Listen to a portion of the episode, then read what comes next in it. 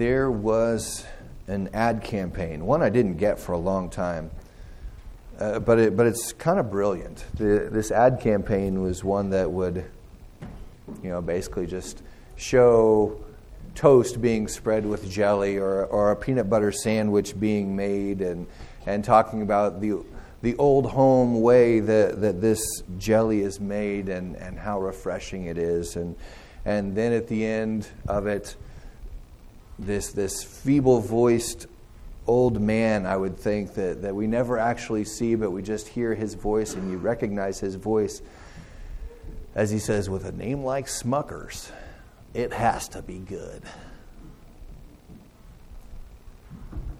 Be, because the, the very idea that this jelly is called Smucker's, there, there's really nothing in that name to, to commend you to this particular form of jelly, uh, unless perhaps you, you happen to be somebody that knew the, the Smucker family, I assume, is who started this. And knew that they made good jelly, but, but for anybody else, just hearing the name Smucker's doesn't particularly sound that tasty. And so the guy would tell us that with a name like Smucker's, with a name like that, the jelly has to be good, or else nobody's ever going to buy it. As we look at this, we've been, we've been, we've all seen those kinds of things that, that just doesn't seem right, and yet there's something truly beautiful there. As we have been walking through this first part of Paul's letter to the Corinthians, this is essentially what Paul is doing. He's, he's laid out this idea of the message of the cross. And he says this message is about as appealing as something called smucker's. The message itself is, is not one that, that would sound particularly appealing to those people. And so he says that, that if this message of the cross is actually drawing people to it, it's not because of how grand it is, but that there is something truly good there. We, we've spent a few weeks now in the, the first chapter of, of the letter to the Corinthians, and, and today we'll, we'll break into chapter 2. But I want to just kind of walk back through uh, what Paul has been saying here as, as he greeted the Corinthians and, and and declared his thanksgiving to God for what God is doing, that, that God is doing something there. He, he talked about giving thanks for the way God had blessed them, uh, clear back in chapter 1, verse 5, where he said that, that in every way they're enriched in speech and in knowledge. And, and we, we saw how, how they would have really valued those things to speak well and to speak wisely and to have wisdom. And that was something that, that Corinth and, and the Greek people and the Roman Empire at large really valued and really uh, chased after is, is this idea of, of new wisdom and eloquent speech. And yet, then Paul comes with this idea that, as he says in verse 17 there, that he came to preach the gospel. To preach the gospel not with eloquent words of wisdom even as he'd given thanks for their speech and their wisdom. He's saying, I didn't come with eloquent words of wisdom. And we saw there at the beginning of, of this section that we've been looking at, verse 18, that this word of the cross is folly to those who are perishing. They look at this idea that the content of the message, that, that the one who has come to save actually came to die that, that the one who should be magnified was actually humiliated. And they say the very content of that message is foolishness. Paul went on to look at those to whom the message is given and, and saw that, that those that are given to receive the message, by all worldly standards, are unworthy of that message. Those who, those who receive it are not those who, who have built themselves up to where they are powerful and, rich and wise and wealthy and, and deserving of things because we never could get there. The message goes to those who are unworthy. Paul then talked about the, the result of that message. It's not a result that, that builds somebody up to a grand place where they can boast, but it's a message that breaks down all boasting. That, that as we receive this good news, we realize there's nothing in us to boast about.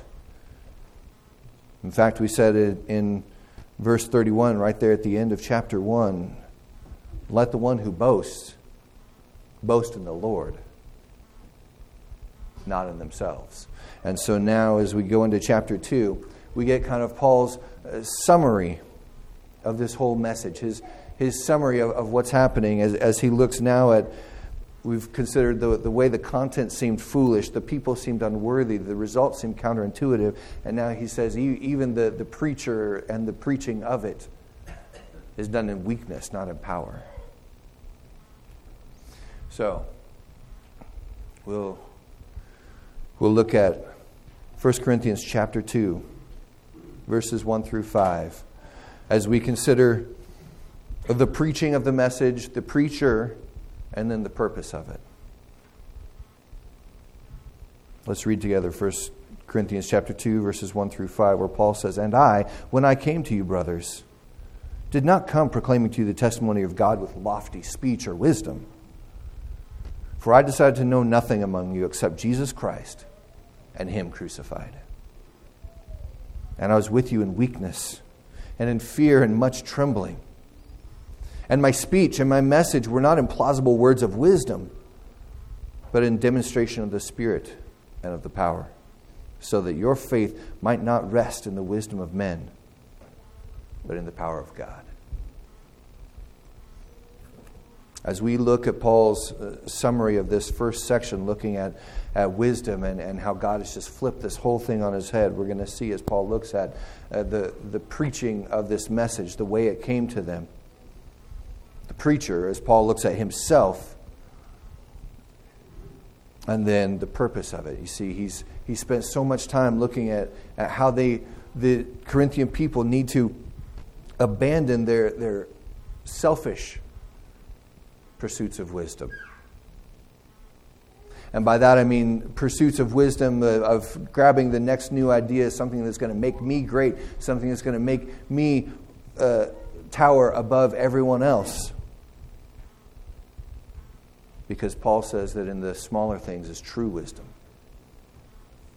Jesus said that the Son of Man came to serve, not to be served, and we are following after him. And so here in, in chapter 2, we see Paul saying that he himself had to abandon any, any self righteous kind of wisdom to come to the people. So, first we'll look at, at the preaching of it, the way Paul preached this word. Starting there in verse 1 And I, he says, when I came to you, brothers, did not come to you proclaiming the testimony of God with lofty speech or wisdom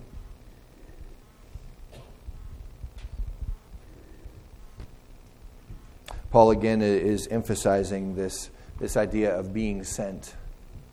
That, that God has sent him and, and he, is, he is merely followed. He, he's, not, he's not coming in some, in some grand parade to, to tell the little people of Corinth the things they need to hear. He's being led by God. And God is doing something, and Paul is simply following along, and he comes. He proclaims the testimony of God. And what is that testimony? What is the testimony that he proclaims but that word of the cross that we've been looking at? That idea that, that God, who has created all things, who holds all things in order, who, who is worthy of, of all praise, sent his Son that, that Jesus, the eternal Son of God, who, who worked in creation, who holds all things together, stepped out of heaven, put on flesh, and dwelt among the people. He stepped into the dusty roads of Israel. He humbled himself to, to experience rejection of those to, that he came to save. that he made himself little so that he could do much. And that Jesus, the Son of God, even followed to death. That, that God Himself was on the cross paying the price for our sin. This is something that just doesn't make sense in, in a Roman mind, one that's coming to conquer. It doesn't make sense in the Greek mind that's looking for, for a beautiful idea of, of, of wisdom that's going to surpass everything else. This is one that, that comes and subjects itself in servanthood. And this is a testimony that Paul brings. And Paul's testimony continues that, that he didn't stay dead, that he suffered on behalf of his people. That he died in their place so that they wouldn't die. But then he conquered death. This is something that the Romans might have gotten excited about if there wasn't that whole cross idea already. That he conquered death and sin, he conquered the grave, he conquered Satan, and offers life.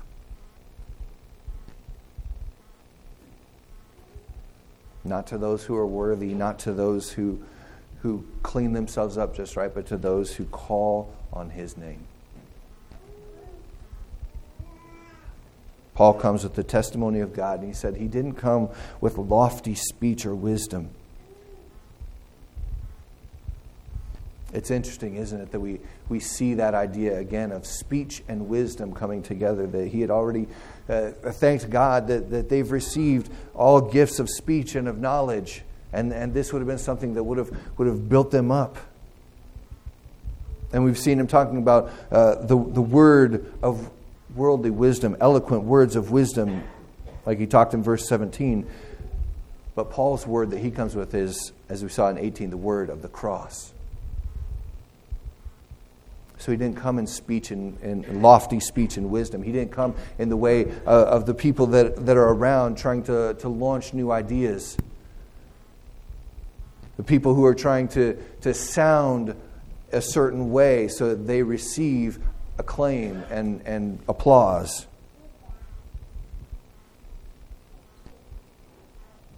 He said he came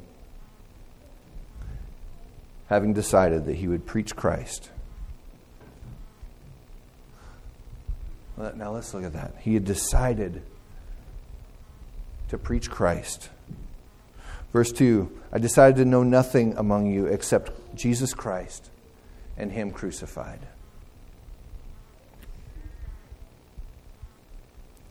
Paul didn't have to come and, and try and, and craft a particular message. He didn't have to come and, and think about what it was that he was going to say because it was already decided even as he came to Corinth. He came in knowing what he was going to say. He had decided, some, some translations say, I resolved to know nothing but Christ and Him crucified. There was, a, there was this resolution in him that this is what he was coming to say.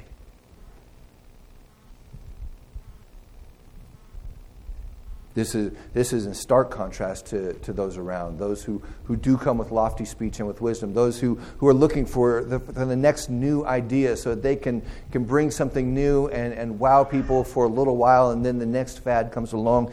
And, and the people all around were doing that sort of thing. They, they were coming, and it didn't really matter what they were talking about as long as they could do it well. The, that idea of the, of the lofty speech was one that, that when they spoke, it was just beautiful, and the content was secondary. But if they could speak beautifully and have something new to say, so, something that people hadn't heard, so, some new sort of wisdom, well, that was even better. And that got people all excited. And Paul said, That's not what I'm about. I'm not about trying to come and, and make you impressed with me. I'm not about coming and, and, trying to shift things around and change things. I came with a decision that I'm going to preach Christ.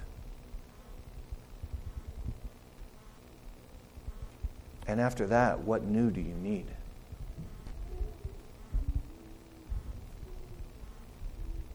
Paul says that was the point that he came. He came with the resolve to, to preach about Christ. And yet, the word he uses there is not preach, is it? He says, I decided to know. I decided to know nothing among you except Jesus Christ and Him crucified. Does it, does it mean that Paul didn't understand other things? Of course not. Paul understood all kinds of things. Paul was very educated.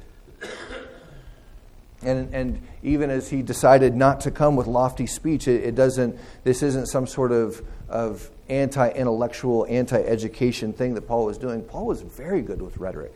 We read his letters and we see that he, he had a beautiful handle on that. But as he came to Corinth, he came not wanting to impress them with him, but to impress them with Jesus. And so when he comes saying, I decided to know nothing among you, of course, he still knew other things, and, and he talks about many other things, but he wants to know Jesus. Guys, that needs to be our prayer today, doesn't it? Jesus, I want to know you. Paul isn't, isn't coming to present theories. He's not coming to, to, to lay out particular arguments. He's coming saying, I just want to know Jesus. And then tell people about what I know, to know him and to make him known.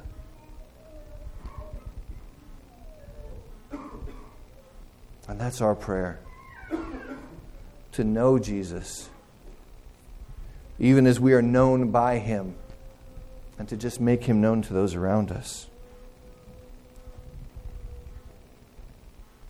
But as Paul came with that, that idea was not one that, that had power with it, didn't have lofty speech with it.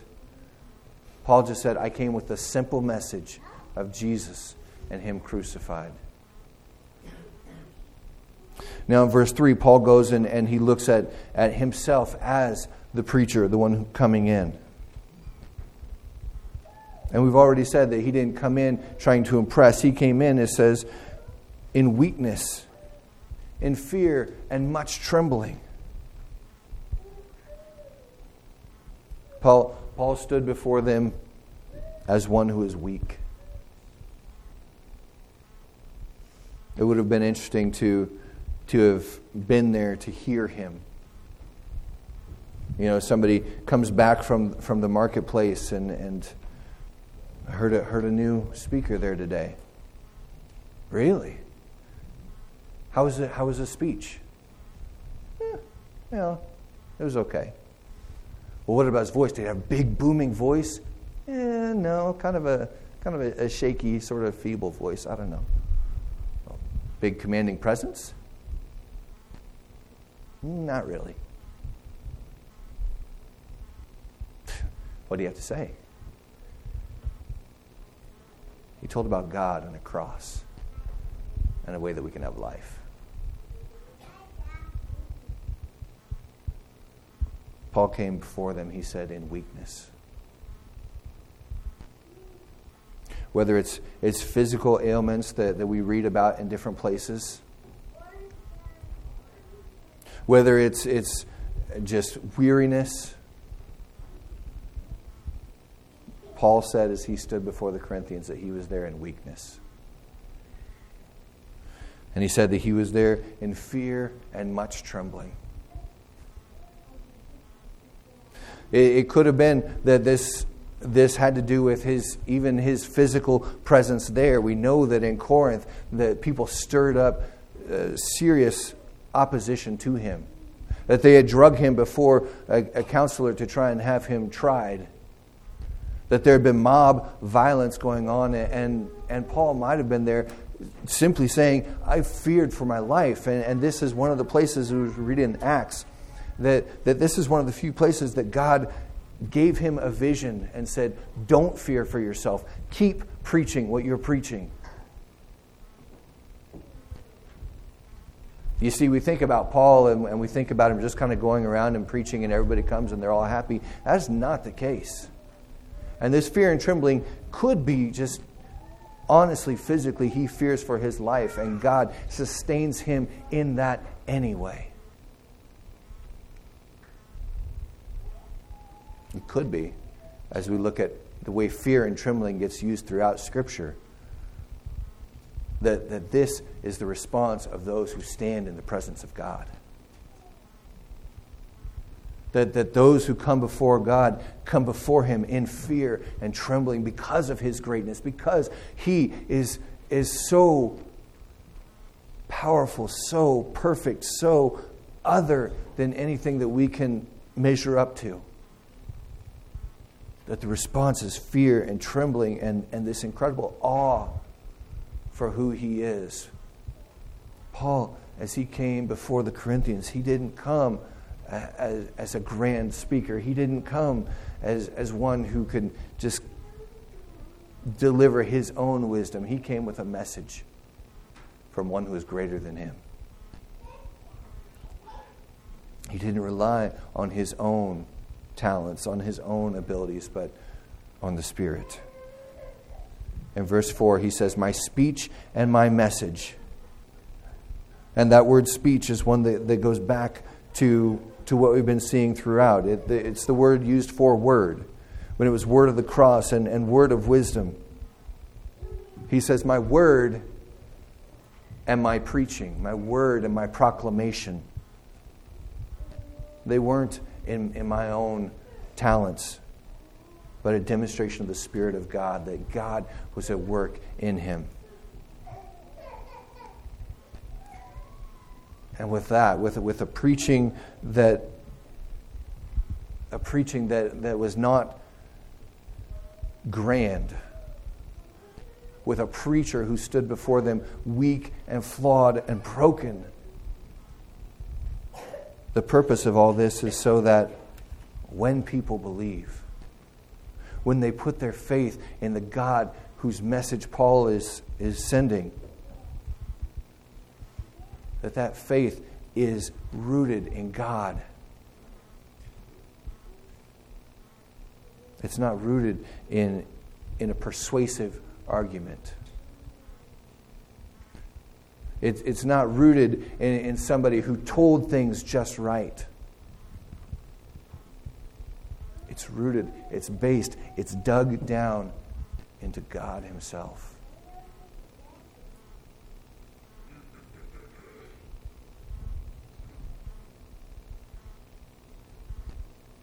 We've been, we've been looking at this idea the Corinthians who are looking for wisdom, who, who want to see wisdom, and it's good for us to seek wisdom as long as we're seeking wisdom in the right places. The Corinthians who might be looking for just the next big thing are missing out. And sometimes that's us too. Sometimes we get so focused on, on seeing the next big thing that we miss the actual God who is calling us. And so, as we look at Paul's recap here of this whole idea, I think first we're reminded to, to pray. because this, the whole message, the, the whole fact that, that we are alive and that, and that we can have eternal life in Jesus doesn't rely on us, it's on Him and His work. And we submit ourselves to Him. So we pray. And then we tell those around us about it evangelism can be a frightening thing because we say, well, what if I don't say it right?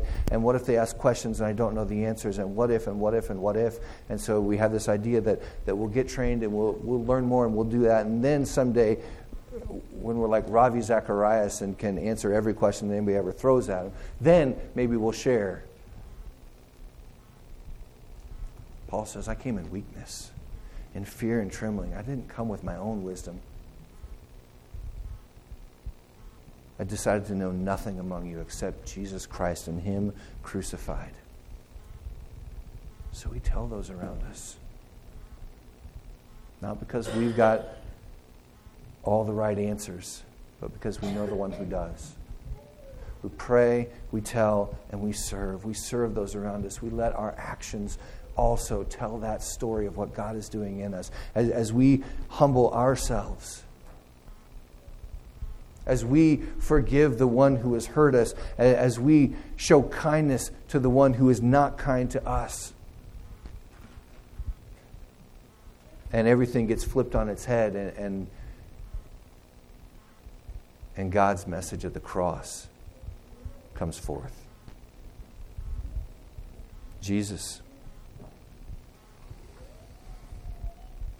Jesus, I thank you. I thank you that you are more than enough.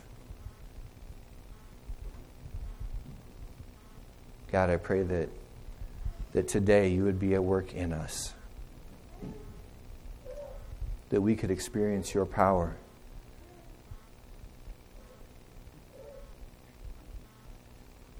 Help us, Lord, to love you with all of our heart, soul, mind, and strength, and to love our neighbors we love ourselves. We pray this in Jesus' name. Amen.